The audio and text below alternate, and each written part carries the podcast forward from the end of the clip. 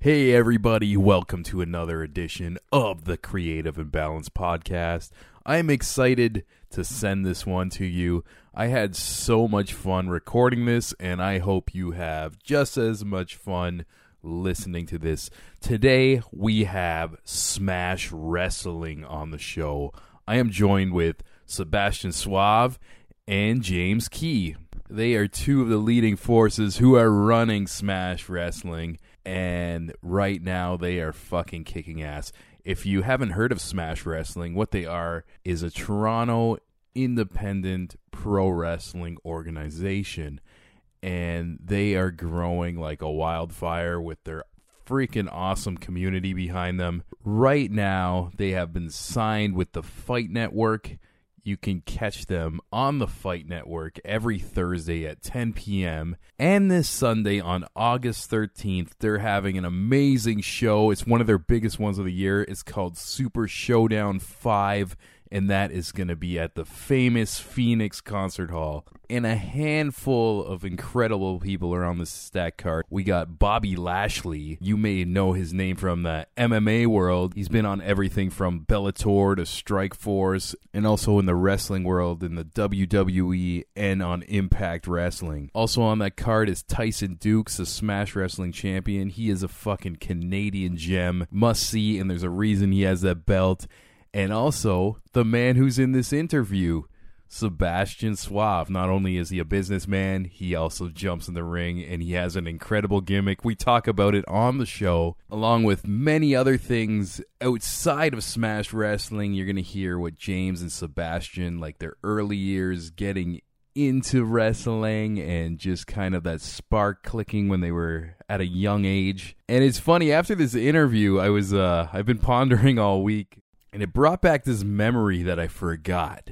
While I was in elementary school, there's me and three other friends. We were completely WF, Monday Night Raw, WCW, Nitro, ECW, just diehards, where we actually made our own cardboard belt and we would sneak out at every recess and we would fight each other in the back of the field for this belt and it would get v- both very intense, almost like half shoot MMA. We're really like trying to like hurt each other and win this belt, but then at the same time we'd be trying to pull off like the things we've seen on like Monday Night Raw or Nitro, trying to give each other stone cold stunners and Goldberg spears, and we never got like really broken up by the teachers because this field was so huge there was like a playground kind of blocking our area, and then there was a soccer field.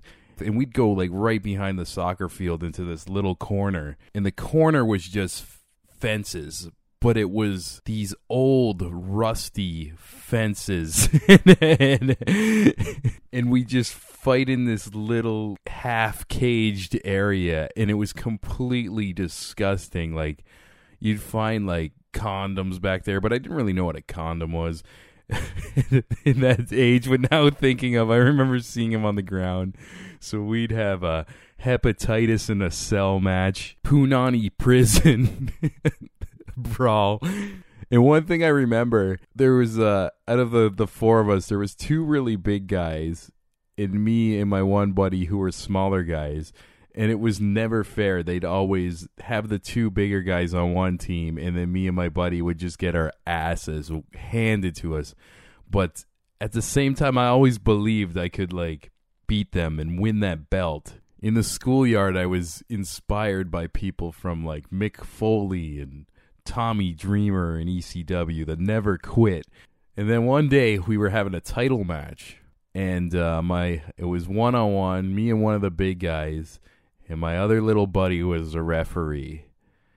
And for about a millisecond, I got this dude's shoulders down, and my friend did the fastest three count in history. And I became the champion. And from then on, there was a hit on me for every recess. I was scared to go outside And so every recess would be the beginning of the match, and I would just keep running, and this this guy would try to beat the fuck out of me and pin me. And for about five months, I just keep running and running, and the bell would ring to come back into class, and I'd still be the champion. And um, after all that time, the faculty finally found out what was going on when we'd be going in the back corner of this long ass field. At first, they thought we were smoking, but um, yeah, they ended up finding out about our illegal fight competitions and they put a stop to our league. And I haven't thought about that memory in almost 20 years. Like, what am I now? Like, I'm 32. That was like, it was like 12, 13, doing that shit. And you know what I just realized? I'm still the champion. but now that I'm older, I'm a man of my honor. So, um, Craig, Craig that's the kid's name who I I won it from, and uh, yeah, I have him on Facebook. He's still a big fucking dude and probably could whoop my ass, but uh, since I'm now mature, a man of honor. Um, you can just hit me up, and if you want your rematch, we can go back to that schoolyard. And if you remember the strict rules, it has to be during those recess hours. So these kids might come out on their recess or their lunch and see a couple grown men beating each other to death. But you know what? It's for the love of the sport, and maybe we can inspire the next generation of rusty fence, hepatitis, wrestling. And that's enough rambling from myself. We're going to get into this next episode. Sebastian Suave, James Key, Smash Wrestling. Let's go!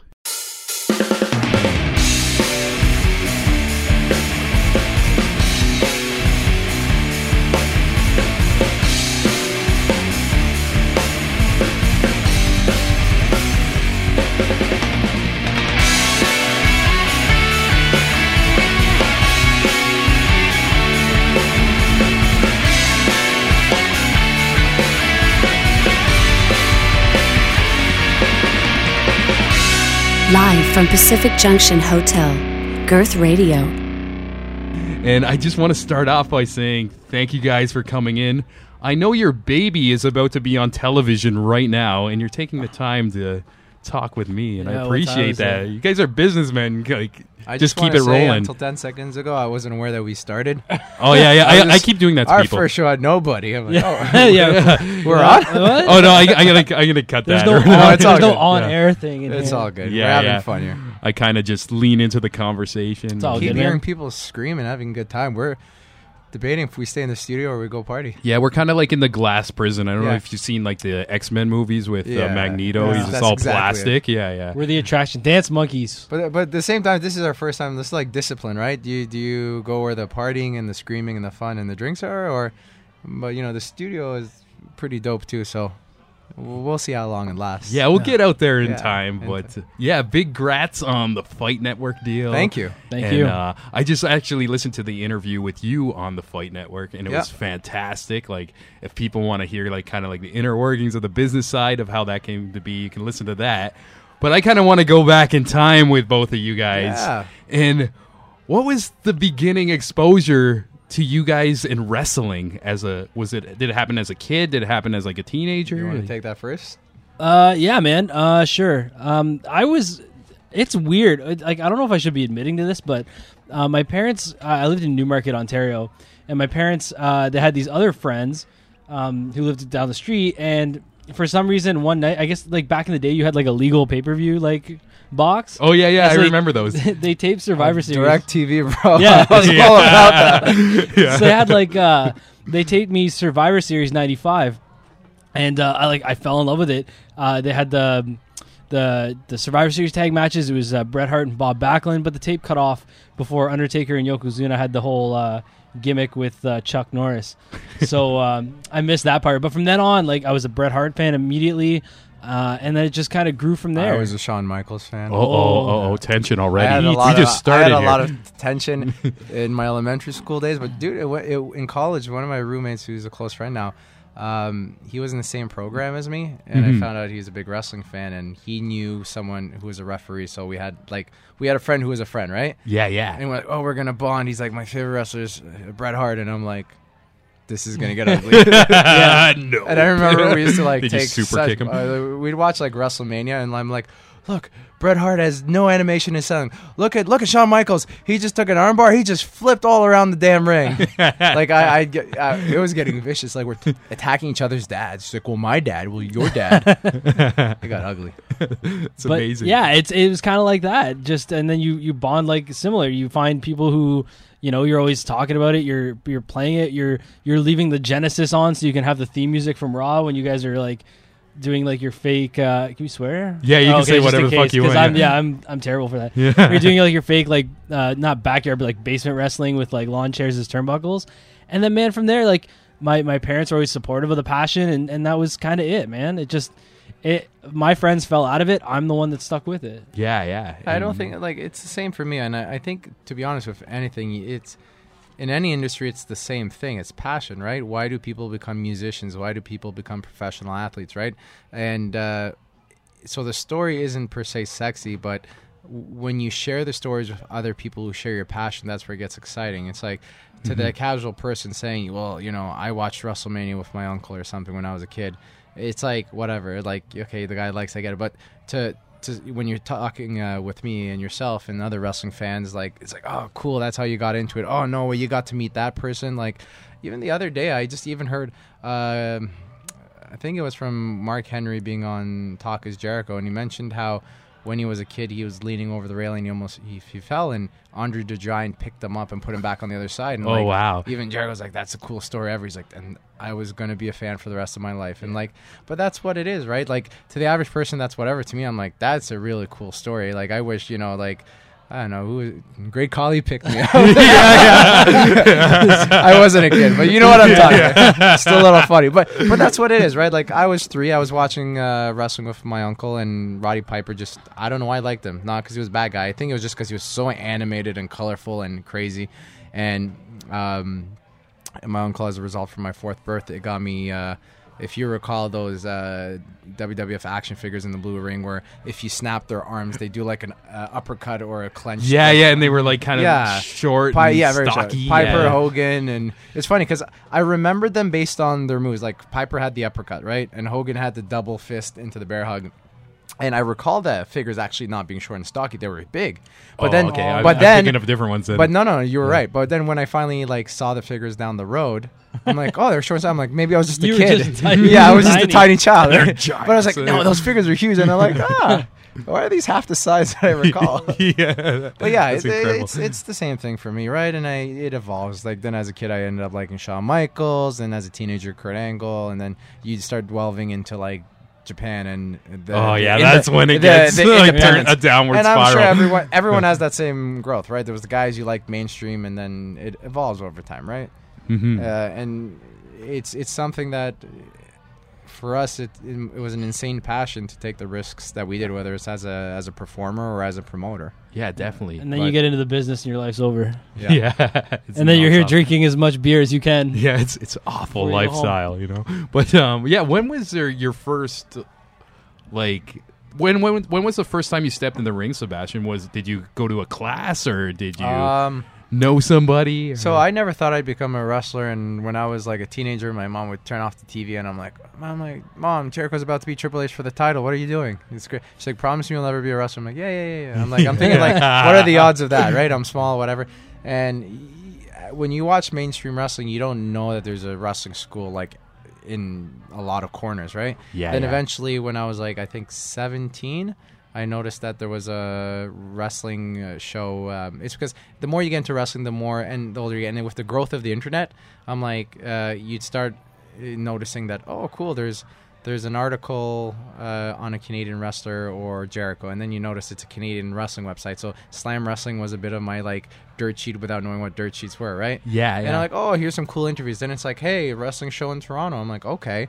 And then I realized uh, their website had a wrestling school in Toronto. I'm like, Squared Circle Training has a company and a school in Toronto. I'm like, no way, that's my backyard. And then you, it's the thoughts that you had as a joke as a kid. The dreams were like, so I can train actually and become a wrestler. I'm like, no way. I'm and like, you almost you discover start this whole scene you didn't know existed. yeah, like and at then the you start you start giving real thought. I mean, you think about it as Yeah. kid, I'm going to become a wrestler, but now you're like, it's, I can save the money and I can do this.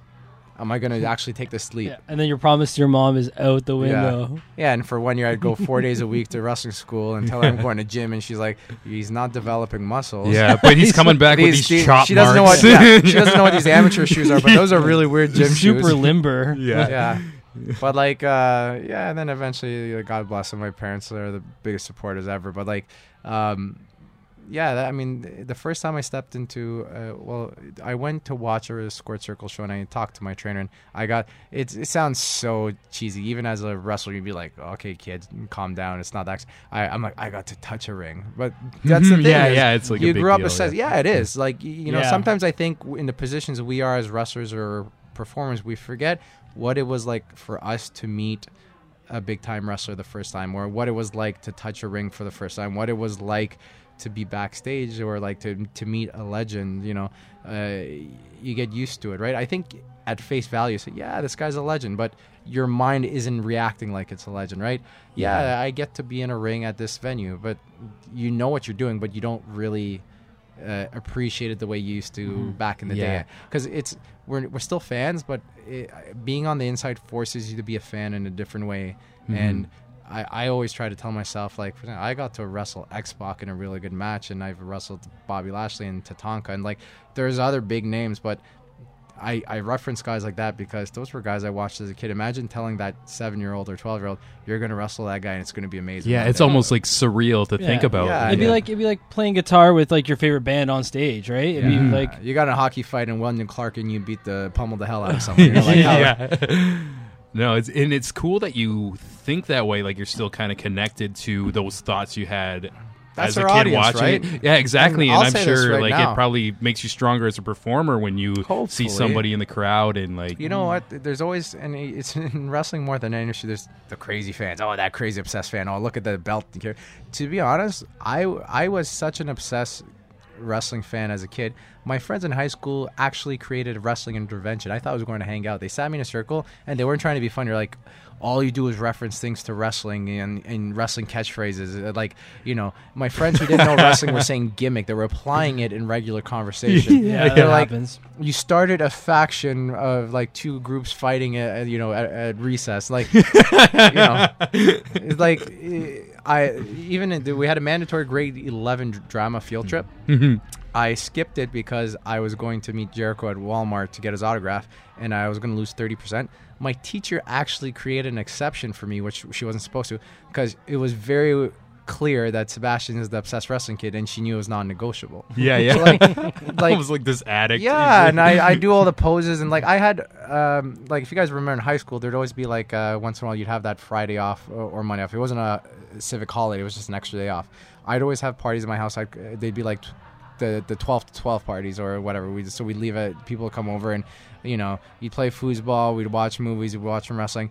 But we also had fantasy wrestling matches, and I'd book the most stupid things ever. I'm like, you can tell there was a Booker mindset. I'm like, I have two friends named Andrew. I'm like, an Andrew versus Andrew match. The winner gets it. So like, you know, so while people are trying to the actually, loser has to lose. yeah, so while we're actually trying to Drew. submit each other or pin each other, you're also like, all right, give me a stunner, buddy. And we do stuff like that. Or like, there was we had one friend, Brian, who's a tiny uh, guy who was fragile and never wanted to uh, participate. So we had a bigger friend. I forgot what his name was. Like, let's say Steve, but it, was Steve versus Brian in a Brian doesn't know about it match, right?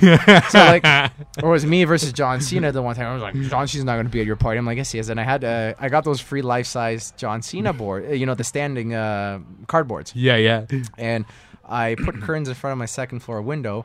And I threw John Cena through the, the cardboard out the window, like the big spot to a tail. Is- but I'm saying this is we're all laughing, right? But this is so like this is the kind of stuff that I'm not. I don't look down on fans, but it's the stuff that some people can look down on fans. They're crazy. But what I'm trying to get at with all these stories is that was once me. So when I look at our crowd, sometimes as a wrestler or promoter, and I see that crazy fan, I'm like, I was worse. Or if this guy is even more extreme than me, I'm like, kudos to him because the the, the kid in me wishes he was he would have probably Yeah. looked up to that guy. Man, I wish I had eight belts like that guy. Like uh, there's a there's a fan, and I- I'll say his name because I'm not even taking this in a negative way. Yeah. But uh, Al, uh, there's Yeah, this guy. yeah. He has a basement with maybe like seventy thousand dollars worth of like a Yeah. hundred belts, a hundred to Al. autographs, every yeah. And now it's He like dresses like, up that- like the guy. It's like yeah, it's crazy. I guarantee you, the kid and teenager in me who was obsessed and had all the collections That was that would have. I would have thought that Al was like a king, right? Mhm. But that's what I'm trying to dude. get. I at. had fucking Razor Ramon light switch covers. Yeah, That's and incredible. but you know, you know what I've transitioned to. So there's one wrestling show, and I'm se- I'm making like insane money off merchandise, DVDs, action figures, and one of the fight or flight guys, uh, these Yeah. this the younger tag teams, are like. That's amazing. He's so interested. She's like, "Where do you get all these? This is you're making so much money." I'm like, "Oh, it's a bunch of my childhood collectible and memories that uh, selling I'm selling." on like, table. he's I like, need room. and he looks at me. I'm like, I'm not funny. I'm like, uh, you got a fun smash to get to the next one. He's like, he he looked so sad. And he goes, Dejected. he's like, honestly, this is the, it's very depressing to hear that. And then he comes back to me ten minutes later. He's like, dude, I'm still upset over hearing that you're selling your like childhood like wrestling dreams over trying to keep- maintain the company. yeah. oh man. But that's that's kind of in the transition. yeah, and it's kind of like a sacrifice for to victory type of thing. yeah. And yeah, James, like, how did you get in the business? Like, and also you do kind of like a promotion type thing. Yeah, man. So um, it's a little bit of a different story. Like, um, I'm not like a wrestler, right? So yeah, yeah. Um, but I mean, I've taken a few super kicks here and there. Uh, both uh, Johnny Gargano is one of them. He's uh, on NXT now, but Yeah, yeah. um, uh, mine was different. I um, I, I went to a, a Ring of Honor show with uh, a friend of mine named Shane uh, Smith, and he um, he introduced me to a mutual friend of ours. Actually, his name's Arda Ocal. Um, you might know, uh, he was in WWE briefly as Kyle Edwards. Uh, used to host Aftermath on uh, the Score before it was uh, Rogers Sportsnet, Oh, okay. and uh, I was an intern for the radio show. I was a producer on the radio. Oh, cool. And um, that's how I met Jimmy Korderas. And I worked there with Arda for about four or five months. And then Sportsnet came in, bought it, and they shut down the show. And a couple weeks after, Arda invited me out to this uh, wrestling show he's helping out. He's like, "Yeah, you got to come check this out." And um, yeah, I, I was there, loved the show. Um, went back a couple times.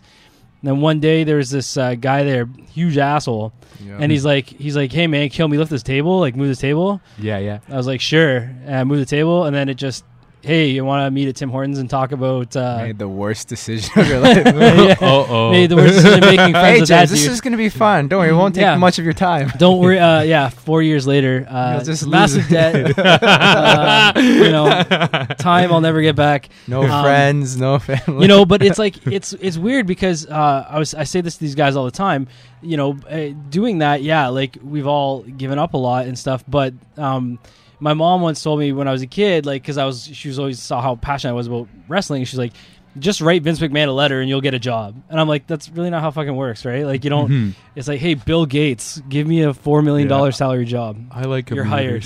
yeah, right.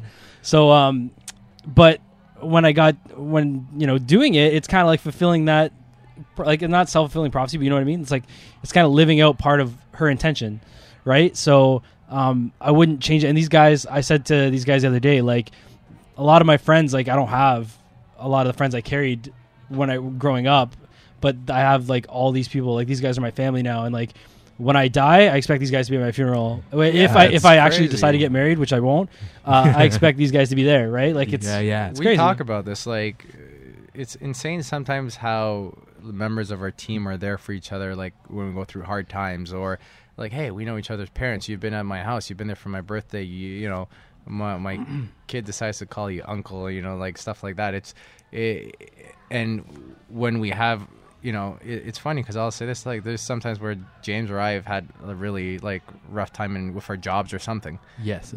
guess who we go to? Yeah. Other friends Yeah. or family, like coworkers. Like we go to each other. Yeah. Especially like- like, they s- you've all seen each other like try to build this from the ground Yeah, up, and that's the you guys thing, been man. It's through like- trials and we we ups, go to war downs, not everything. to use the cliche line, but we go to war together, right? Mhm. These are people you trust and you respect, and you know, I don't mean scrap in a negative way, but like you know, uh, we're we're comfortable to do that. We- Like, oh, we're- yeah, we argue. We're comfortable Yeah. to speak up, but like, but that shows our bond and our trust and respect level and the friendship, and uh, it's something that. I, it's been very evident to me. You don't, we don't have with a lot of other people. Like we, we have friends, we have family. Like it's not a knock on them, but there's there's a unique relationship because I think it's we have such a strong passion for wrestling and in turn now for Smash Wrestling that that's that passion is like is not 100%, it's like 200%. And it, we've opened that passion and mm. we we put that passion to work with each other. So the un- the relationships we have is very unique from anything else with other people and that's like it's a family, right? Yeah, did that's our- fucking beautiful, man. yeah, It's, it's it's crazy because like like I said, I'm not a wrestler, so getting to do what I do as part of it is like is is is totally fulfilling and a dream come true, and and even more so, like I said, joking, yeah. I got to, this. This guy's giving me the opportunity to, to get in there, and I've I've taken a super kick from Johnny Gargano. It doesn't sound like a, a lot to to the guys, but to a guy who, who that guy could very well be an Intercontinental or WWE yeah, champion. he's one yeah, Oh, day. yeah, yeah. He's he's you know, Yeah. it's crazy, and um, you know, it's it's uh, I think even Yeah. if from I've played both sides of you know being a wrestler and a promoter, but I I sometimes find uh, playing a role in a big creative aspect is, and I think you can get this with musicians and people who write and do movies. Uh, cre- doing something creatively and seeing it blossom, Mm-hmm. there's there's a feeling that's for me it almost sometimes rivals being a wrestler putting that dream match. And uh, James has played a good role in a lot of character development, a lot of vignettes, a lot of concepts, and thanks, like man. no, yeah, it's true. But like, I, I, it, it, I assume it's the same for you as me. It's it, there's is a priceless feeling about Yeah. seeing just not just not seeing it work, but you think about it. There's a bunch of people on in your live audience. There's a bunch of people who buy the DVDs and the on-demand subscriptions. There's a bunch of people from other companies and the peers, and uh, there's a bunch of people on social media, and then there's a Mhm. bunch of people in higher up companies that hire these people uh, or ha- or scouting these people. They're all praising this character or this direction or the storyline. Or like, for example, when we had Rosemary versus Allie, we had two. I don't want to call them local, but here's two talented girls who uh, were at the forefront of our company when it's not common for women to be at the forefront and we're not trying to shove a divas revolution in people's face. We're saying here's a compelling story. Here's compelling characters. Here's a compelling rivalry. Here's growth in both of their characters. Here's one taking a 180 and having a new character and these vignettes and these promos and this use of language and we got to play roles in that. I'm not taking anything away from the talent. The talent put in just as much as we did. But even if let's say we put in a touch, it's very rewarding to see us put in our two cents and seeing an entire wrestling community appreciate what they're seeing. Oh, yeah. definitely. Because you all just planted the seeds to something that's bigger than yourself. Yeah, if and anyone- to see it come together. If anyone follows us, people like Tarek, Rosemary, Well Oiled Machines, uh, Kevin Bennett, like we've Yeah, we've cultivated a lot of our you know we're not trying to take credit but Yeah, we, yeah. we see we see these people as talented people as people willing to put in work as people who are loyal to us as people who have potential. And we're not trying to take credit. We're saying hey you got something great. Let's let's put it out there and let's let's give you a ball to run with. And, Yeah. and you know it's like a coach if you're saying hey you're the talent you're the one who's going to have to make it happen but we want to here's a gameplay to to get you in the end zone right? Mm-hmm. And it feels mm-hmm. really good that we put our faith in the right people and we put together the right game plan right Yeah, definitely. And from my experience of watching wrestling too, I find like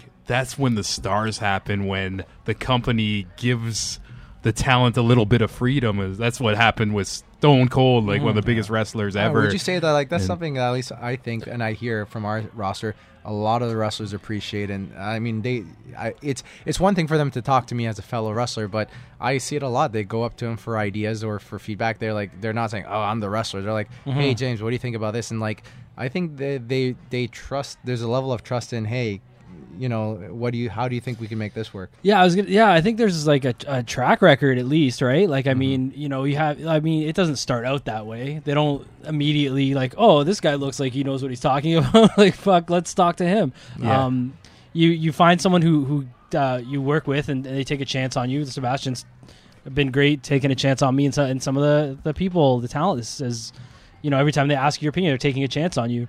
And um, I just I don't like to to to misuse that by being like lazy or not thinking something through, and and vice versa, not hearing out what they have to say because at the end of the day, they're the ones who have to execute it. Mhm. So. And it's great, yeah. we work together, right? Like I don't think we've. You see it in wrestling. Sometimes a company tries to take uh, credit for a character, or a wrestler doesn't try to give uh, credit. But like, um, it's one thing where we've always said, you know, we give someone a ball, they have to run with it, Mhm. and.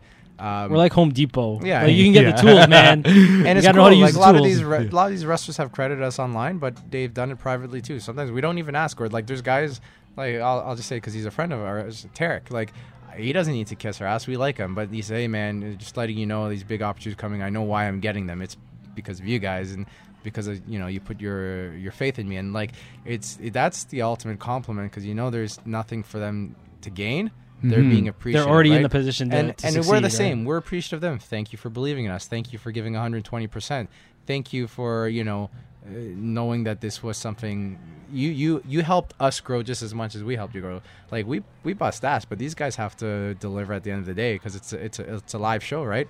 If they don't d- d- do the promos and uh, the character development and the crowd interaction at live events and uh, the the athletic skills, it doesn't matter what we put together, right? hmm I can tell you guys are also very respected by like a lot of like the bigger names in the indie scenes just by looking at some of the cards you put together and just from everybody like coming from like New Japan, you got Lucha Underground guys, you got PWG guys. It's like all over. Like what's hot is like coming to Toronto and working with you guys. We're in over our heads all the time to the point that it's, it's probably a norm, and we don't think we're in over our heads, but we've probably been in over our heads Uh-huh. consistently. You look- yeah, you look at the like. There's the other guy's not here. Alan, he's uh, our producer, and um, it's funny. You like we you look around at like the three of us, and you're like, you know, sometimes you're just like, what the fuck is happening? Like, why? Why? Like, how is this here? Like, uh, Kassius Ohno uh, in NXT or now Chris Hero, he was a huge part of of our growth, and you sometimes you're like, this fucking guy is one of the world's greatest. Yet Mhm. he Yeah. wants to to help us, and he wants to to continue to see us grow. Yeah. Um, You, you plug the hell out of us and call us a special place, and put. You, I can't tell you how many wrestlers said, "Hey, I'd like to work for you." Chris Hero said great stuff about you guys. Uh, Fucking Kevin Owens on Talk is Jericho, same thing. He did not have to do that on a WWE platform in front of a mainstream audience. It's like, and he's guys like that strictly do it out of goodwill. They have nothing to gain from Yeah. it. They, they, I think they appreciate what they see us doing. And Definitely. it's an acknowledgement, and I think that's again, it goes back. That's the reward where. Whether it's Tarek putting us over privately to us or Kevin Owens doing something like that, it's it's the ultimate acknowledgement. And people don't have something to gain, but they want to say something good about us. Definitely, mm-hmm. and I think it's too like there's a certain vibe you guys put off to, and I hear all these stories about like different indie promotions where they're like shady and like some some of the bigger names they have to keep doing these indies to to make a decent wage and i think just people appreciate really really solid business and being able to have fun and Yeah, and Yeah. the the to, to your point, the one thing Sebastian's always preached, and I keep saying that in the last couple interviews, is Sebastian's always preached because he does a lot of preaching. uh, but Preach on, preacher man.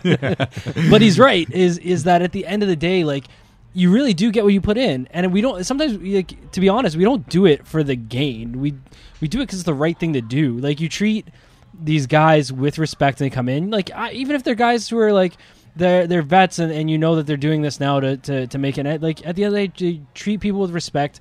You know, take care of your talent when the talent comes in. You know, make sure that you know you show you show them a good time. You you basically you know just be a good dude. Like don't you Yeah, know? like we treat someone like so let's say a re- I'm going to use Chris Hero as an example, just because he came in. Uh, sorry, we were just talking about him. So we're like, hey, let's treat him well because it's the right thing to do, but also because if we treat him well, he'll treat us well. That's our end goal. Just uh, be nice to someone so they're nice with you. But then there's a ripple effect to that. We're like, hey, he's been putting us over these people. Hey, these people want to w- wrestle for us because we've treated Chris Hero well. We didn't intend to get those benefits, but we've seen it over the course of a Mhm. long time. But it's it's gone beyond just with like the mainstream talent. Do it with the Yeah, local just guys. Be a fucking Do it with- fun place to work. Yeah, Yeah, do it with the young kids. Do it with your venue. Do it with uh, your sponsors. Just I think i it's it should almost be too obvious, but you know, you fucking sponsor comes to this guy's friggin' family barbecue. Like that's that's the way you know what I mean. Like that's that's the Yeah. kind of nothing is more indicative of of that attitude than like at that barbecue. There's like me. Seb, there's uh, the the sponsor, uh, some of the wrestlers. Yeah, people. Yeah. Yeah, there's non wrestling people. It's just it's crazy to think. it Like, goes beyond the I, business. I'm fully, Yeah. I'm fully aware that like, hey, maybe this is a good thing for sponsors, you know, but that's not why I did it. And like, I don't need, you know, there's many other ways to to be good to a sponsor, extra comp tickets, or here's some extra plugs. But it's just like I like this guy. He loves us. He treats us so well. Uh, we get along. He gets along with my staff. He gets along with my wrestlers. Hey, uh, it's my barbecue. I want to be around people who like each other, right? And that's that's all it is. I like the guy. I like the people here. He, it's great to have him in that circle. But again, it's something that, to James's point, I don't even think about till now. But maybe that goes a long way with him. Maybe he didn't say it to me, but in the back of his mind, he's like, this guy brought me to his home around his family amongst wrestlers. I mean, you, usually you think wrestlers keep people. I mean, it's not the '70s or something that you know you can't. yeah, you hear all those old stories yeah, and like, I'm, how used to I'm- be. and I'm like- even harping on that, but Yeah. um, I don't know. I guess we just we tr- just treat people decent, but. Uh, I, I guess it's a big deal going to what you said. You hear these horror stories about the Indies, and I Yeah. think I, it's my assumption, but I guess there's a lot of horror stories in the Indies because I'll be honest, independent wrestling is probably the worst business choice for anyone to do it to start up a company. If you're just thinking as a business standpoint, yeah, just don't do it. revenue versus uh, expenses versus risk versus uh, legalities ver- versus uh, uh, an ethical standpoint amongst. yeah, Don't do it. Just, just, Your just so much health that, like, Yeah. if there's a list of Get 10 into porn. Here's ten thousand. hello, students. Here's ten thousand businesses. Uh, it's right at the bottom, right? Yeah. But for us to blossom and succeed in that, uh, I, and is astonishing. But at the same time, again, because it's it's difficult business, I think that's why there are shortcuts and shady stories. Not always per se because there's bad people in the industry or people in wrestling are dirtbags. Mm-hmm. It's that because it's so tough. because it's so tough, people take shortcuts when they're like, man, like maybe I won't do that now, but if I'm running laps in high school, like I, I'm taking that shortcut around that pylon. You know? yeah, yeah, yeah. And that's Yeah. that's what it, wrestling is. People may want to, you know, cut someone down and offer them a little less money. It's not substantial, but the way I look at it now is, would you rather piss that guy off? It's not going to make or break me, but that's how we look at it. But wrestling's a tough business, and I've seen it. I'm not going to get into specifics, but people take shortcuts, or they're going to ask for favors, or they're going to. Uh, not have insurance. That's a vague example that I'm not pinpointing anyone, but it's stuff that it's a tough business, and I think that's why sometimes you hear these horror stories about wrestling. Mhm. But It's just um, so hard that yeah. you're so tempted not to do it the right way. But, But, from day one, our thing's always been like, you know what, just just do it the right way. Take pride. Like it's always like it's the name on the front of the jersey, not the name of the back, right? Yeah. That kind of mentality, and just always make sure that at the end of the day, like Smash Wrestling comes first, and whether it's the perception or how people actually enjoy it, like that has to come first. our our philosophies are also cliche, but we actually apply them, and that's not knocking others. But I think that's, to be honest, it might be a general strategy Yeah. and I general. challenge business, anyone right? to fucking challenge it, yeah. for real. Yeah. If anyone uh, starts a regular business, I mean, you hear about all startup businesses often fail. It's like the secrets aren't that hard. It's just uh, whether you're willing to apply it or not. Like you just yeah, talked definitely. about. Everybody wants it overnight Uh, success. Off but you talked not, about yeah. starting up this thing from your old job, right? And and the Mm-hmm. and we talked about it's just a lot of harder work, but it's passion, right? Yeah, Uh, definitely. A lot of people in your shoes or mine may not succeed. It's not that they don't know; it's just they don't want to put in the work and the time, right? Mhm. Or they don't want to do it the right way. And I think that's what it really comes down to: Are you willing to to put in the time? Are you willing to do it the right Yeah, way? Yeah, it goes beyond money. I mean, there's other factors, but I think that's the loving what foundations, you right? do, Yeah. You're defined by your foundations. hmm Definitely. It's it's so cool to like finally do this wrestling episode. Like since the show is like inception, like I think I started dabbling with podcasting a couple of years ago. I'm like, oh, I need to fucking do a wrestling episode because I watch so much goddamn wrestling nowadays. Yeah? and like none of my friends are into it, but like I'm like. Fuck it, let's take over. What are you yeah, watching yeah. now? What are you right now? I'm I'm trying to catch up on the G1 climax. Wrong Ah, answer. It should have been. Smash Wrestling. Oh, of Fight course, Network. which is on at Thursday eight or t- 10, 10 p.m. Eastern. on the Fight Yeah. Network. but yeah, G1 Climax. That's awesome. No, that's Yeah, great. yeah, And, and- uh, a guy in that tournament, I know, you sh- Michael I, Elgin. I've heard that Elgin's tearing it up right now, and I'm going to be trying to um, hopefully catch up on some of that. But like we've been just so consumed with the Fight Network stuff. But yeah, yeah, and he- he's on your show tonight as yeah, well, right? Yeah, yeah. He's a guy that uh, you know he was from Ontario, and he, he he's the epitome of someone who uh, he's special, but he didn't succeed because he's special. Oh. He's, he's succeeded. Oh, Work ethic. Work ethic. You know, Mhm. like there's no one who trained harder than him. There's no one who showed up to Drove. more shows than him. Drove Drove drove to. Atlanta and Florida from you know put more miles across he For put- nothing. He would- put got get paid. all his eggs in a basket, and you know what?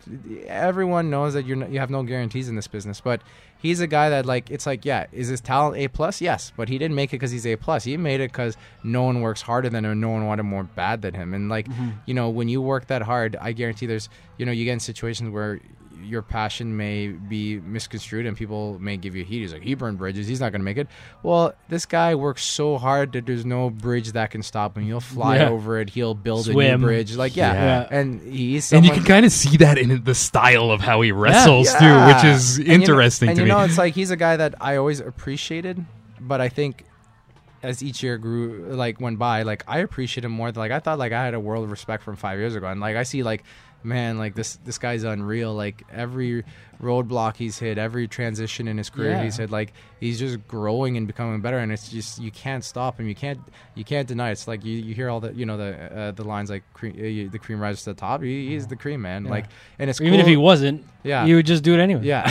Yeah. but it's it's kind of cool to see that he's a guy that I've known for a while, and he's a guy from Ontario, and he's a guy that always put over Smash. And James can attest to this. We didn't ask him; he'd put us over. He's like, you know, he do. He messaged me sometimes, and he's like, uh, he'd be like, "Hey, man, I just want to say, keep doing what you're doing with Smash Wrestling. You and your Very team are doing very special things. Thank he said he's saying thank you. He's like thank you for bringing good wrestling to Ontario. Oh, and I'm like, awesome. and then you, you don't think he's doing for politics. And I'm like, hey, you know, it'd be great to have him back. And you're like, hey, are you free anything? He's like, no, man. The next four months are filled. He's not. So he's not doing even for He's not- booking. He's No, just he do- just saying, notices thank what you guys for are up doing to good and- stuff in in, in, for, in where I came from, right? And that's the cool thing. He appreciate. There's no incentive there. He wants to see wrestling do well, and that's how that's passion. So like a guy like that, I have world of respect for, and that's. I think it's like.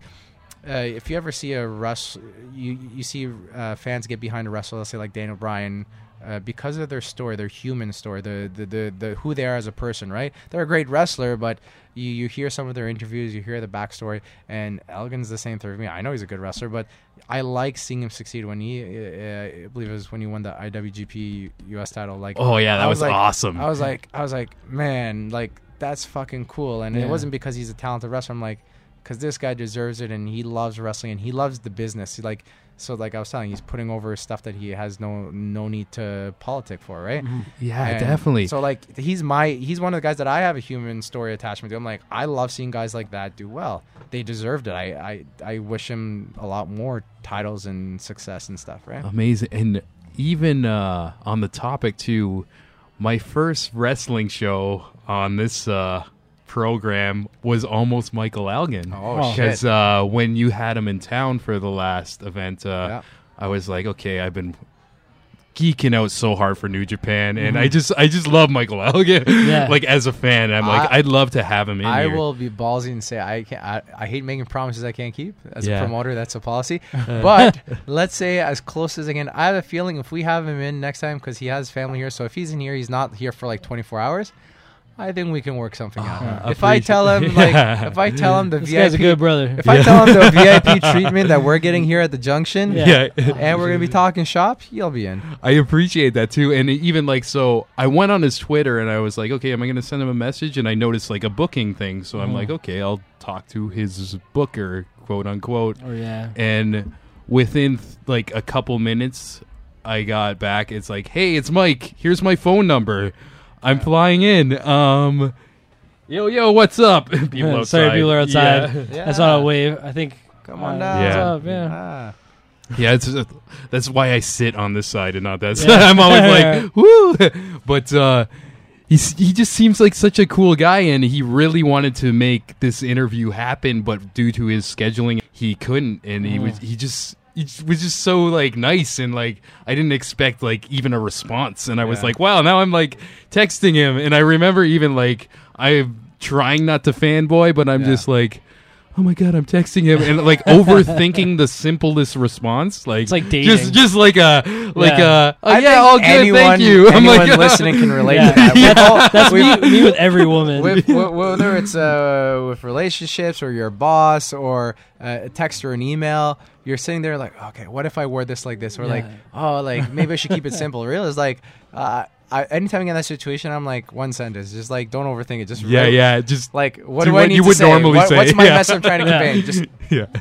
but yeah, I'm like, I, we all do that. Yeah. Yeah, it was a cool afternoon, and yeah, much love to him. What a fucking great dude, Yeah. and like just killing it right now. Yeah. like- Yeah, you know, like all Girth over the world, When man. Girth Radio reached me out and said, "Hey, there'll, there'll, there'll be a drink on the house," I sat there for like an hour thinking, "Do I ask for two drinks or one?" Yeah. Do I respond? Am I pushing my luck? Do I wait? No, no. Yo, no, we're getting another picture after this if you guys Oh, are down. done. So yeah, yeah.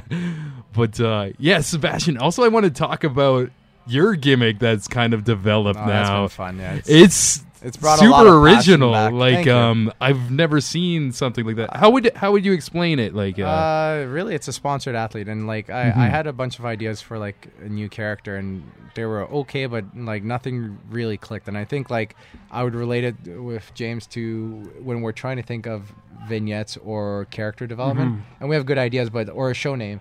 But you know, th- there's always that uh, idea we come up with within a second. We all agree right away. Yeah. that's what I was waiting for. There's good ideas, but I'm like, I need. And then uh, I remember, like, you see it nowadays, all these wrestlers have like they'll put over a T-shirt company and they have a code for ten percent off, and like I'm a sponsored athlete, mhm. and so I like I'd always think of them like uh, I'm like ah, imagine like doing that to a next level, and like because that's just simplified. And I started thinking all these ideas about you know y- y- whether it's being dressed up with like sponsor tags like a NASCAR driver or Yeah, having yeah. commercials in the middle of your match, and like Fucking incredible. yeah, that's genius. By there's, the way, there's thank you. There's there's some ideas that like wouldn't be fully original. We've seen like uh, some characters have some extension of that, but nothing has been to this level where uh, you know the nickname, the endorsement, which my manager Kingdom James came, and I always remembered. I want like. I wanted a manager. I'm like, if you're you're a sponsored athlete, have someone be putting you over like you are a product, right? And just uh, just uh, eventually having like a move called by a sponsor's name or your promos being almost in an infomercial type manner. And Yeah, yeah. And there's so much I haven't even done yet, but like I wanted to gradually evolve because part of part of coming up with the character was you know you do well and i've talked to you about this james it's like um, it happens with some of our wrestlers and it's happened to me it's like it's not that you're bad it's that you're good you're fresh but the fans have seen it they've Mhm. relatively seen your moveset they've relatively seen your character they've relatively seen your promo um, I'm only going to use this example because not because there's any struggles there, but because he's a close friend and like someone who's really talented with us. But John Greed, one thing that no one expects of him, it's always the easiest example to give. He's a big, heavy guy, over 300 pounds. You'd never think he'd hit a frog splash. And every time we go to New Town, like we go to Quebec City, he's the most over guy no matter what because no one expected that out of him. oh yeah, yeah. Now, if he does that in Toronto 100 times, it's cool, but that crowd has seen that from him. Mhm. Mhm. So what's next? What's his next character development? What's his promo? What's the new move set? What's uh, his direction? And that falls par- partially on us and partially on him. And that example can be used of anyone. In this situation, that was my struggle. Is like I know I have the talent stuff, and um, I think I needed a bit of a reset. yeah, And do you feel like people just keep seeing the same thing over and no over? No one thought I was bad, but I don't Yeah. think no one acknowledged me as standing out on a show. I was I'm on, and it gets more. Mid cha- card, brother. yeah, and you know what? It's it's it's respectfully. I'm not trying to put down other companies, but companies like Smash, it's you got the best of the best, right? It's harder to stand out amongst the best of the best. Eh, like I can't go on in in the small pond where there's a show of hundred people and like eh, n- no distribution, and hey, it's fun. The, maybe the booker is a guy I like and respect, and the shows are great, but it's easy to stand out there. But on a sh- platform like Smash, there's more eyes, there's more pressure, and to be honest, like where you have more eyes and more praise, there's also more criticism. So once in a while, and I always did take it with a grain of salt, but maybe sometimes people didn't really fancy what I was all about. I'm like, well, maybe I need to do a bit of a reset. Maybe I need to, and the the benefit of that is when I came with the new character, I found so much more time to invest in that. Before I was always like so busy. I'm like, it's Smash first, and I gotta, you know, um, go to the gym. I gotta be a father, and like all this. And uh, Sebastian Suave came last. But when I had the reset with the character, I was so excited that in the middle of working on Smash or the middle of the gym or middle of being a dad, some ideas would pop to my head. And i think that is something that's a fresh feeling. And i think that's something i'm trying to preach to a lot of other people. If you do something new and exciting that passion is intoxicating. It's in you. It's hard to Mhm. ignore it right? You, you just keep thinking about what you can do with this character right? And uh, fortunately it's it's been fun to the point that a lot of my peers and people on our staff and the wrestlers and other people have enjoyed the character that they're pitching me ideas, which is great because when people get excited about what you're doing, sometimes you, you might strike lightning in a bottle with someone else's suggestion, not even your own ideas, right? Yeah, yeah. I just want to work call out that Brad and I did name your finishing move.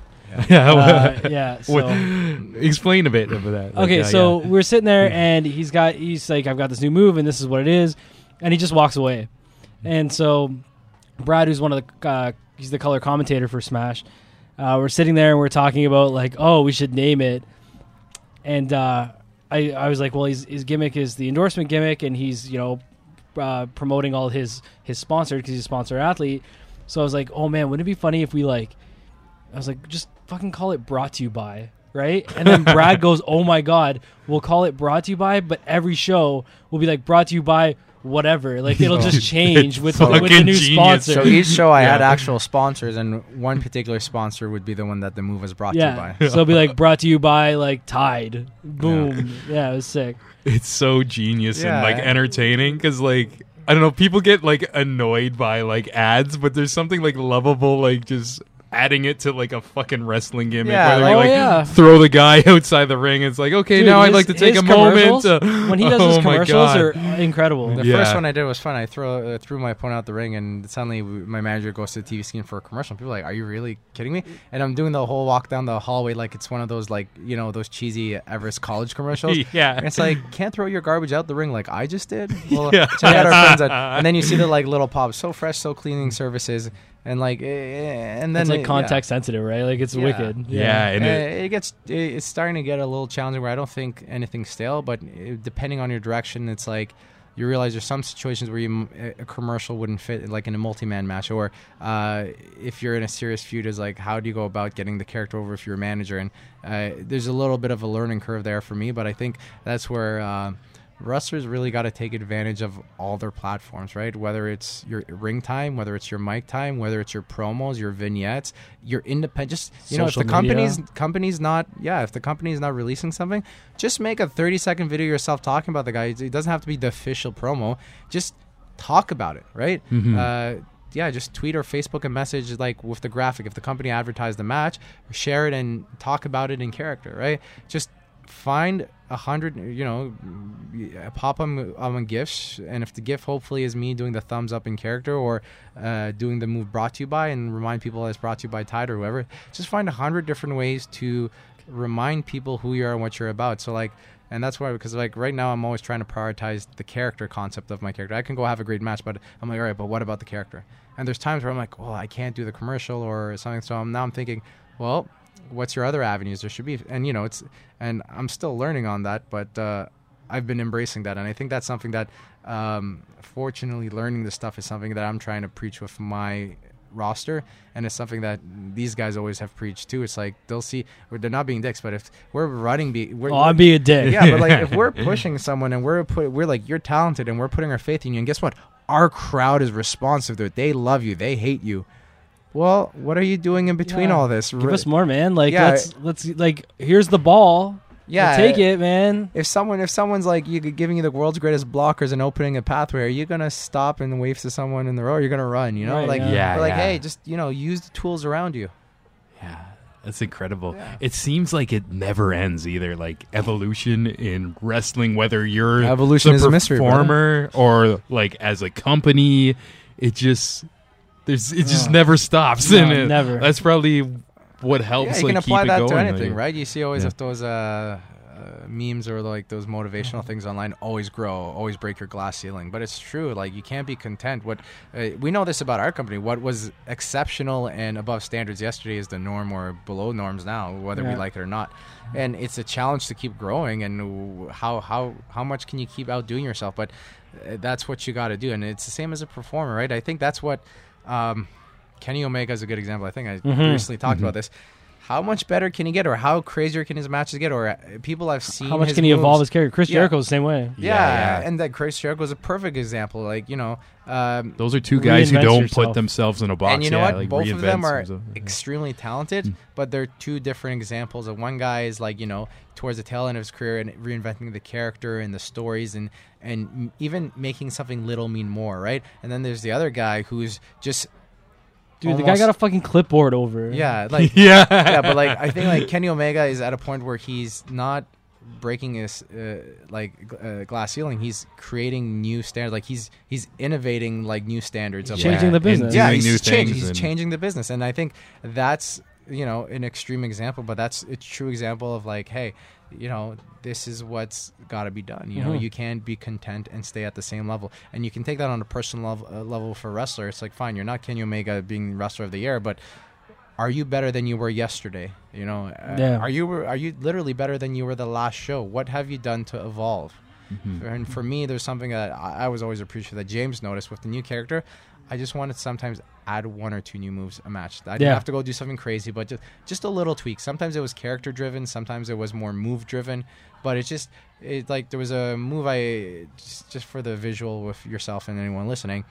I dragged the person's feet on the rope, kind of like Randy Orton's DDT, but I'd underhook their arms and spin him and give him a backbreaker. It was Oh, right, cool. yeah. It got a great response. Yeah. But after two shows or three shows, I didn't want to do that anymore because I'm like, I'll bring it back in a few shows. But just because it worked, some people they just beat something to death and say they do that every show. Great. But like I talked about that frog splash, if you're a heavyweight, they've seen it and it'll still be over. But what what what now? Yeah, And and so it's almost me- okay. They'll like expect that, and they like, Yeah. okay, Yeah. that's in his arsenal. It's like, all and I think it's people's biggest gripe. I think, well, like that that type of fan. I Yeah. think that's their biggest gripe about WWE is that every match is, is so telegraphed in Yeah, terms very of cookie formulaic, cutter. right? Yeah. Not that it's bad, and Mhm. they, I mean, they're a global company has a great audience, but I think to a certain It's a double edged sword. But I think that like for example, you need signature moves because you need people to get behind and get excited. Like uh, I always use Benoit as an example for this. Everyone knew Benoit would every match hit a flying headbutt, Mhm. a German, the chops, you know, the, the double forearm like uh, tackle, clothesline stuff. The he had the sharpshooter. Yeah. Like y- It's you like a knew his aim- template. But you know, some people unfortunately have their template. And it becomes stale. But someone like Benoit or, or Kurt Angle or Shawn Michaels, they had their templates, but the beyond their templates, they were still innovative and fresh. So that's why they weren't stale. different ways to get into So them, they, do yeah, them. They Yeah. understood the part about TV and signature moves and you know uh, identifying something with the crowd. But beyond that, they also made sure that they were fresh and innovative, and so, you know Yeah, they still had more tricks up their sleeve. Ric Flair was even a great example of that back in the day Yeah. too. Like Ric Flair had everything he was known for, but Ric Flair would still give you and some. hmm Yeah, true.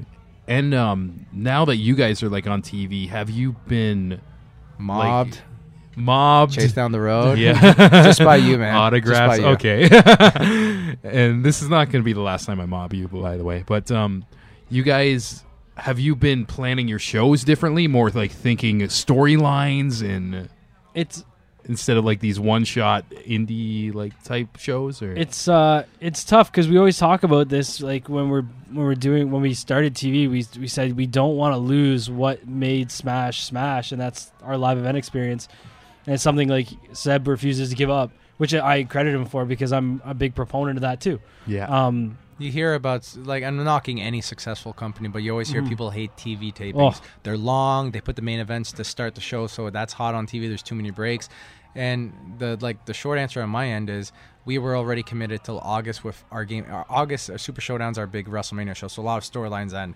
So we've already booked the wrestlers. We've already f- committed eight months, six months, three months to storylines, and now the next two, three months are our payoff. So we can't adjust that. We can't take people off shows. We can't say, all right, there's TV. So we're now this guy who's in a very intense match. He's going to have two matches on the show, so we can have him on TV more. You're just disrupting uh, the live event experience a lot, and you're just. Uh, so for us, is we committed to keeping things as is uh, for the live event until the end of August, and we're reevaluating it go- going September and forward. But to be honest, I don't think we're changing much, like James said, because um, I get it. You, let's say if hypothetically eight matches gave you three to four weeks of TV.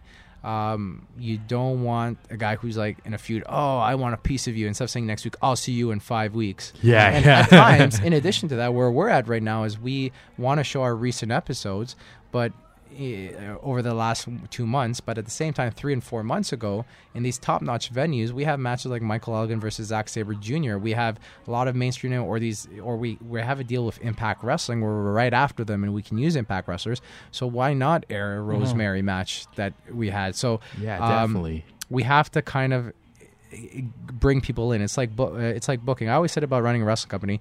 Good promoting brings in fan. Good booking keeps fans. A lot of people just focus on, oh, look at this great storyline. Yeah, but if you have 30 people, you, the atmosphere is not there, and you're not keeping anyone. You still have to bring people to keep. So the same goes with what we're doing with the TV show. We need to bring in new viewers, yeah. fans. Like God bless the people who who watch us and support us, are willing to give us a chance. But there's some people that we need to get them here to keep them here Mm-hmm. and that's where that's where we're at and it's not the live event that we're adjusting we're kind of it's what content we're putting out to get people to give us attention for a couple seconds. So it's partially we have our gold tournament to start our tv right now which is a story in itself. Here's a tournament where the winner is going to face the champion at the biggest show of the year like rumble to mania right? And in, in between that we're sandwiching some really high profile matches that uh, I guess it actually goes back to what James said. Like, and Michael Elgin versus Zack Sabre Jr. truly defines our live event experience. People, mm-hmm. hopefully, it can be conveyed. These guys create dream matches. This crowd is packed. This crowd is rowdy. That's not us. That's our fans. Yeah. We've, we've earned their trust, and they've kind of built this culture and this passion and and this level of standard that other fans now have to live up to, right? And we like conveying that to TV, and I guess that's where we're at. But um, yeah, I we ha- we're gonna have to make some adjustments to TV, but as much as we can without disrupting that live event uh, experience that we've kind of developed. And I think the key to that has kind of been um, going to other markets. I mean, I think if, if you if you stay in the same market, then you're reliant on those shows and how you can do those 12 shows because you're not going to run Toronto twice in a month because then you oversaturation and people get tired of it. But once you find other markets, you can do two shows and you can get that match after match. You can get different stuff in there. Yeah, and we I I think it, at least from my standpoint, it gives me a lot of relief because let's say we do Toronto and London in the same month, both venues have uh, a, a, venue that's TV acceptable, and we're bringing cards that are acceptable. In London, we always say it's not a B town; it's an A town like Toronto. The crowd size is there, the crowd atmosphere is there. Well, you don't need. Let's say each show has seven or eight matches. You don't need to release all of them. Maybe. Uh, now you don't have to go four or five weeks between two guys fighting. Mhm. Maybe you take them from one match at Toronto, and now they have another match, or the, the storyline continues in a run in on the next town show. And maybe there's a few shows that don't air on TV now. Whether that's because of name value or the performance of the match or uh, just not having room or your priorities, whatever the reason is, but now you have something to play with, right? Yeah, and definitely. and and that's where like yeah it's it's it's it's a learning curve for us but this is where i think we have a bit of fle- flexibility now so Mhm. uh, because reality is like james said if you're just in the one town and you just have It's uh, very difficult. you you're kind of you're cornered you're you have no choice in how you lay it out you, you you're either gonna have to book some guys twice or two two matches on the same show and a run in and now they've seen seen sure it's great for tv but now the same person has appeared three times right Mhm. uh, uh, to the live audience, and it it loses its uh, its Cachet. meaning, yeah, with the crowd, right? It's so interesting to hear you talk about that. It's just so many factors and angles for different decisions. Yeah, and and the same is for large companies with TV, uh, uh, but I think it's just different for them than us. It's there's so many factors for them, yeah, but they have 12 hours a week. Yeah. We have one. but there's so many factors for us, but in a different way, right? Yeah. Yeah, yeah. So I think our perspective is.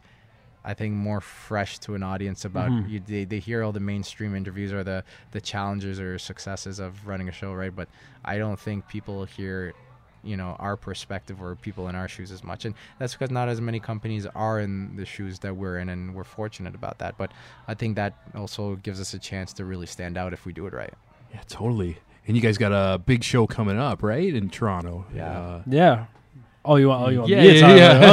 Okay. Uh, yes. Uh, August thirteenth is Super Showdown Five. Yeah, that you heard that correct. We've been doing this for five years.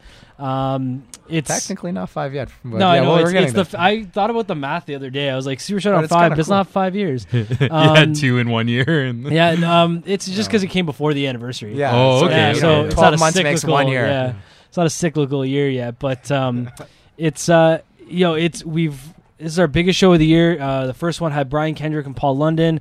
Then we had the Super Smash Brothers versus uh, the Young Bucks. Um, Chris Hero, like it's always it's the marquee event. It's where everything comes to to a head, and this year is no different. I mean, top to bottom, you look. We got Bobby Lashley. I mean, hasn't been Huge. in Toronto for ten years Yeah. and he's taking on one of the world's best today in Mike Bailey. So, um, you know, all the all the people in the United States, you know, and across the world who, who are watching Mike Bailey and, and don't get a chance to see him live, now you're going to get a chance to see him in a very unique matchup against Bobby Lashley. The social media reaction that was unreal, and it was exactly how we. It was our philosophy of like, hey, it's David and Goliath, but everyone can Well, it's the- actually, yeah. everyone can believe Mike Bailey beating Lashley because anyone who knows, street, yeah, yeah. Yeah. everyone who's seen him knows what he's about. And um, what was it like? You said like there was. A Oh yeah, because so the social media, somebody said, uh, and it's actually when they said it, it's like you said what I felt when Sebastian presented it to me, and that's like, holy fuck, this is the match I never knew I wanted. Yeah, Like, you know yeah. I it's mean? like, very unexpected. But, type of yeah, and that, that's what's cool about like it. we uh, could have done Lashley Ryback, but like uh, who gives that, a fuck? That was like, you know. that was our look on it. Like this is different, right? Yeah. Mhm. And we were so happy that hey, here's hundreds and hundreds of people saying the same thing without us telling them that. We're not Mm. saying this match is different, and they're like, yeah, no. We're like, guys, check what we're announcing, and they're like, this is amazing. Yeah. I didn't know this match was possible. Like, Yeah, Yeah. exactly. And then um, we had uh, a storyline with uh, our most popular tag team, the Well Oiled Machines, uh, Mike Rollins and Impact's uh, Braxton Sutter. Uh, they were a very popular tag team, but they kind of you know go through hard times. and They split up, so now they're going head to head. Uh, very comical stuff yeah, at time too. fantastic. If you get a chance to go online and check out some of their stuff, it's fantastic. Um, another tag team split up because someone a douchebag had to go away and uh, and be uh, and get a little bit of a reset, and then you know stood up for his friend there for a little bit, but then turned on him by kicking him in the balls. Is this? Uh, we're talking about Sebastian, right? Yeah. Sebastian I did it for the people. I did it For for the the sponsors. Uh, so you'll see Sebastian Suave. yeah. I did it for the consumers. for- and, for and I want to Greed. say, people listening, go uh, find that on their YouTube. Yeah. channel. that was a very cool way of Very how emotional. you guys did the Very heel emotional. turn. It was like uh, I've seen tag teams split up before, but I've never seen it happen that way, and it was very clever. Where, for that know? moment, you Yeah. thought Sebastian was there to defend his friend and make Mhm. it about competition. yeah. Again, you guys kind of did the Well, unexpected. What's different is uh, every Yeah. tag team that splits is like, all right, they they have miscommunication and then they fight each other. Ours was I walked away because I didn't, you know, I think I was holding him back, and part of it was in truth of me just not being happy with myself.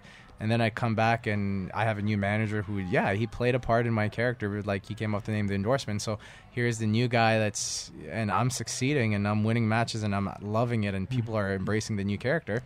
And I didn't come and challenge him. I didn't fight him. So, but we got put in that gold tournament by you know luck of the draw, mhm. and that's how we reignited our our, our kind of our history. Tension, yeah. And I Yeah, think that's yeah. just a different way to get into it for a tag team than Yeah. you're. I don't want to say the cliche, hey, you miscommunication, yeah. but, Oh, you hit me off the apron. Oh, let's Yeah. have Yeah. it's fun presenting certain storylines in different ways. Yeah. yeah. And then, uh, big, speaking of storylines in different ways, Kevin Blackwood and uh, Tarek uh, in a chairs match.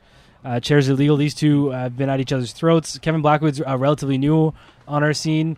Um, he's out of Buffalo. The guy is is super unique, and he's I don't know you. I've never seen someone with like what two years or less experience get embraced this Yes. well by an audience, and he's he's and good. not like a general audience, by a high audience with high standards. yeah, Yeah, he and just not just the audience. factor. not just the yeah that's it right like and it's not just the audience like you have we have he was very well endorsed by uh, a lot of the people he came with um, and and when you when you roll with the talent that he does and that's the Braxton Sutters and, and things like that and Ali and send them saying like the this guy's the real deal. Um, and he goes out there and proves it. Um, and Tarek took exception to that and didn't like it. So uh, clocked him with a chair, and, and they've been going at it back and forth, and now it's a chairs match. They've so. been swinging chairs at each other so much. One piece flew off and almost decapitated Oh, a fan. And I, I don't mean Definitely like like, a haircut, man. Like, I, I'm standing there and I'm screaming insurance. Like this, I'm not. Oh, I'm no. not saying decapitated. Like ah, he's just uh, embellishing the story. no, Like, No, like almost. you know, like when it's, it's something like sp- disc spins like. yeah, like did that- time stop that for you chair once you seat- saw I, that? I fortunately didn't see it live. I got- did. Yeah, he saw it, so he had the heart attack. I got told shit didn't happen, but this is what almost happened. So, it was, So he got to laugh. yeah. I got to panic. Um, the lady was cool though. Her kids were fine and, and they had Yeah. fun. Um, then we have Super Smash Brothers. Oh, sorry, SSB uh, versus TDT Tabarnak de Team. Uh, both uh, premier tag teams in uh, not just Canadian wrestling, but I, I dare say I the was going world. to just try to pitch it that way. They're Yeah. the best in Canada, but you, I'd put them up against anyone. They deserve to be all over the entire world, and if anyone's not booking them um, in other countries, it's it's it's stupid. Um, but they're they're going to battle for tag supremacy in a tables match, uh, a match that the SSB made famous and they're undefeated in in Smash Wrestling. These guys have been on the receiving end of a couple uh, Sadly. SSB tables, so they know. Um, and then we have probably the culmination of of what Smash Wrestling has been about for the past year, and that's Mark Haskins taking on Tyson Dux. And maybe you want to speak to that a bit because Yeah, like the cool thing about that is, yeah, there's a great storyline there, but you have to take the organic crowd uh, reactions and involvement in the storylines. It's like Mark Haskins uh, won the title off Johnny Gargano in progress in the United Kingdom, something no one thought would be possible. And Gargano's streak was long, and not only was it a lengthy title reign, but for like eight months of his title reign, he was a fan NXT, and everyone's like, he's going to lose it this month. He's going to lose it this month. He's going to lose this month. The one show that people didn't think he was going to lose it in, he did. And because everyone goes and defends the title elsewhere, right? Yeah. But nobody ever fucking wins. and Yeah, yeah. the reaction and reception to that title online by his peers, by the public, it was just the unreal. Progress fans. And then he comes to our shows, and our crowd just takes to him, and they're like, "He's our guy. He's our like. Here's a foreign guy from the other side of the world, and they're saying you're our guy. And here's a guy who's calling it his like second home, away from like Oh. London, because like his grandparents were Canadian, and like he's like these people treat me as one of their own. And Dude, the fans came up with a fucking new champ. They said if fans came up with it, if you're Progress champion and you're the Smash Wrestling champion at the same time, they started calling it the Commonwealth Championship. That's how fucking Yeah. much people took to it. and he had such a hot streak and and then suddenly he had a concussion and he was the he had not only the progress and smash championship but I think he had like two or three other Mhm. belts like he was like Ultimo Dragon for crying out loud and he had a head and neck issue that uh, the doctor said you have to stop wrestling tomorrow. You might be paralyzed for the rest of your life. And he had to drop all these belts in the hottest peak of his career where he and it's the hardest thing. And um, the belt was vacated and Tyson Dux who's our truest stalwart who is considered the godfather of Canadian wrestling. He's awesome. yeah, there's no one better. There's he is Canadian wrestling for the last two decades, and he- the scary thing about him is usually when people get to 14 years, 16 years, 18 years, they they're past their prime. Tyson Dux' prime is always his next year. He just gets better, Mhm. and yet he hasn't held our title. And not only that, we never had a Canadian champion, and he wins it. He's our first Canadian champion, and he, this crowd has embraced him and you know taken him as his own, and just the way with Haskins and he's been a great champion, a great ambassador. And now Haskins, you know, wins this tournament to get a title shot, and it happens to be against the guy who took his vacated title. Mhm. So it's kind of a full circle story, but it, it's a great story. And now the fans are fucking But- conflicted. Yeah, It's but great. the organic uh, in- involvement in the fans' love for both these guys Mm-hmm. is what I think adds an element to this match that we can't create, no matter how No. uh, how much It's we gonna get be a creative. It moment. was fate, yeah. yeah, the, the, the- you know, and that's what's cool about wrestling that you don't get elsewhere. It's like the fans' reaction and passion plays a part in the stories, whether you like it or not. And for for us, it's always for the better because that that's that's where real emotion and real interest comes in from. Fuck yeah. And that's going to be at the Phoenix, right? Yeah, Phoenix What's Concert the date Theater. again? Uh, August 13th, uh, 5 p.m. bell time, so doors will be at 4. Uh, tickets still available. Yeah, uh, Smash VIPs are well sold out. Yeah, GA all- are going hot. We're closing in on our top pre-sales. Yeah, Uh, we're Getting, real there. close. And usually in the last uh, two weeks or so, they go f- they go hot. So uh, it'll be there now. exciting to see. Yeah, that's going to be a fucking blast. And yeah, uh, and you know what? Like, even if like some people listening haven't heard of these guys, or it's- it's it may not be their cup of tea. It's I guarantee you just got don't look at it as a pro wrestling thing or whether you heard A of night out, or not. man. It's Mhm. yeah, you go out with your friends, sometimes to a There's bar, beer. or Yeah. sometimes you go to a concert of guys you don't know, but you go with your friends. It, it's it, I can't tell you how many times people, whether it's my friends or some of our friends, come to us. They say this was so much fun, I didn't expect it because you you just gonna there's gonna be food, there's drinks, there's other fans. You get to be part of the show. You get to see theatrics, you get to see comedy, you get to see athletics, Athleticism, you get yeah. to see you get just you and it's the best part is you see people who are not the biggest wrestling fans or who are not familiar with our wrestlers as wrestling fans they're getting emotionally sucked into this yeah, shit. they're Yeah. just having they're the like, best they're like, time. Oh, I hate that. Yeah. Or like they're like, oh, pin him, and like, and they're not. And tomorrow they go to back to their job, and they're not a wrestling fan. They're not watching Raw. But But now they're a Smash Wrestling. we fan. are, uh, like, you know how we talked about how we It's more than a wrestling we company. prioritize our live event experience. That's what we're talking to you about about earlier, and I think that's one of our strengths. Is uh, we are a wrestling product for wrestling fans, but I think we are, in a more generalized sense, we are a, a good ultimate live event experience for anyone. Mhm. Like you know, someone might not be a football fan, but they go to a football game. They Have the a good Super time, Bowl. and- They Mhm. see the i- halftime show. They see the lighting. They, they they're part of the tailgate. Uh, they they got the good seats. They're doing chants. Like I'm not the biggest soccer fan, but you know, you go to TFC games and you're doing the chants with everyone else, and you're jumping up and down. I'm like, Mhm. I'm a soccer guy for two hours. I'm like, I'm, I'm For three pretending hours, that- the biggest yeah, soccer I'm the fan. biggest Yeah, soccer. yeah. And then I go home tomorrow and I'm not really watching MLS, right? But that's what Mhm. it is. You, you get to you get to partake in this Cirque du Soleil kind of deal. Mhm. Fuck yeah, that's awesome. Fuck Yeah. yeah, is the right answer. Yeah. That's what it is. I'm so jazzed. I'm going to be there. Awesome. And, yeah, Yeah. you guys should as well. And I want to plug all your stuff, but you guys are all over the place. My brain's just scattering. Fight Network, YouTube, Yeah. Twitter, and just Google Smash Wrestling. Get the Smash Wrestling experience. You guys also have on demand. Do you still do that as well, or is it just changed no, to the Fight for Network? us, uh, we talked about this in the car on the way up. Yeah. We're all about getting on as many platforms and exposing us to people. It- it- Yeah, it- so you can't miss us. Yeah, we, we yeah we I don't think we we never want to be arrogant. We're on TV. We, we've made it, or uh, we got on demand before other people. It's about hey, just keep growing. And it, there's a terminology James always liked to use. is Just have your mm, pulse on the finger of the uh, Finger on the pulse. Yeah. finger on the pulse of the industry, right?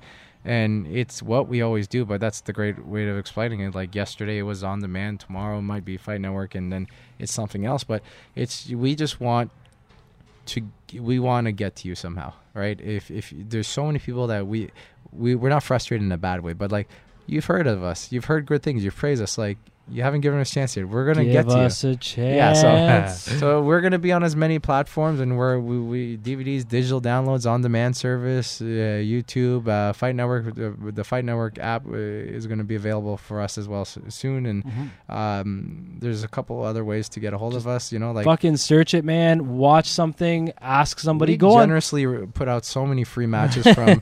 I'm not sorry. Yeah, it's true, but like we put out like guys who are in like uh, NXT right now, or matches that were stealing the show two months ago for free. Mhm. Like, go watch it. Yeah. Just fucking go on Twitter and ask someone about it, and we'll let the people talk. Like that's Yeah. that's that's how fucking confident I am in this company. I just go ask anybody, Yeah. ask anybody on Twitter, put it out there.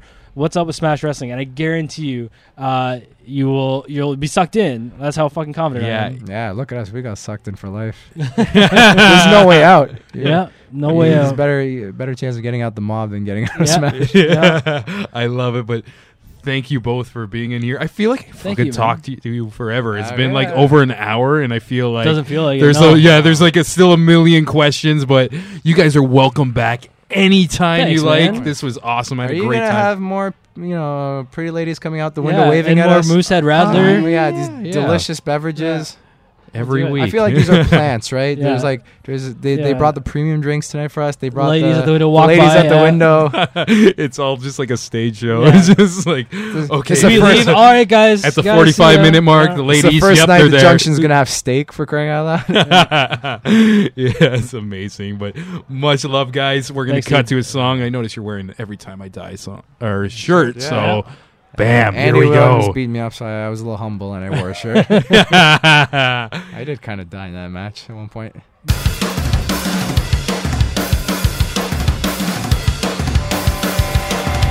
Live from the center of the earth, Girth.